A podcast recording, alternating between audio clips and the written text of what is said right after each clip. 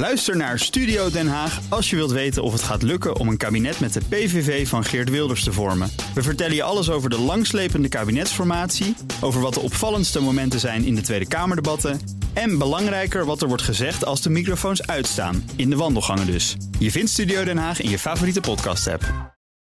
De column van Marianne Zwagerman.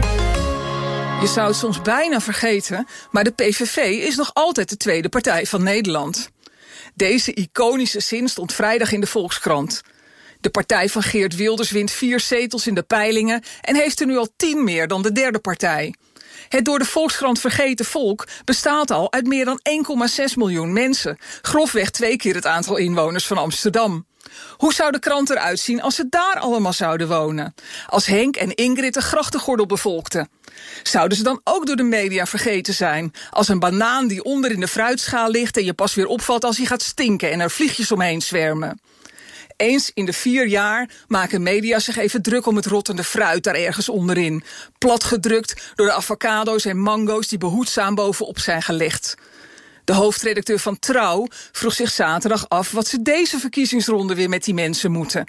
Met de mensen die zo structureel boos zijn dat ze niet eens opluchting voelen dat Fatima wel en Ingrid niet met een slang in haar keel op de IC ligt. Want Fatima houdt misschien wel het bed van Henk bezet, die zich de kanker heeft gerookt en gevreten, maar wel netjes een mondkapje droeg toen hij bier ging halen bij de supermarkt. Want naar de kroeg mogen we ook al niet meer. De boze mensen kwamen pas in beeld na de moord op Fortuin.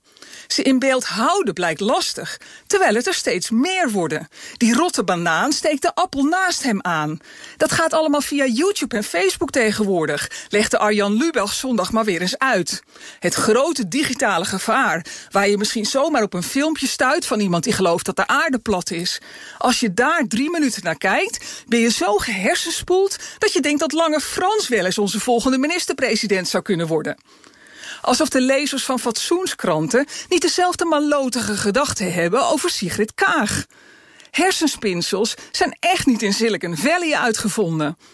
Het is niet zo moeilijk. Neem de zorgen van boze mensen maar een beetje serieus.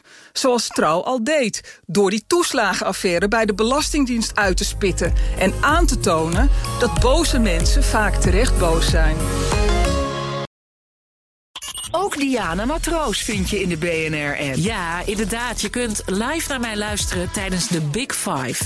Ook handig in de BNR-app. Breaking nieuwsmeldingen, maar ook het allerlaatste zakelijke nieuws.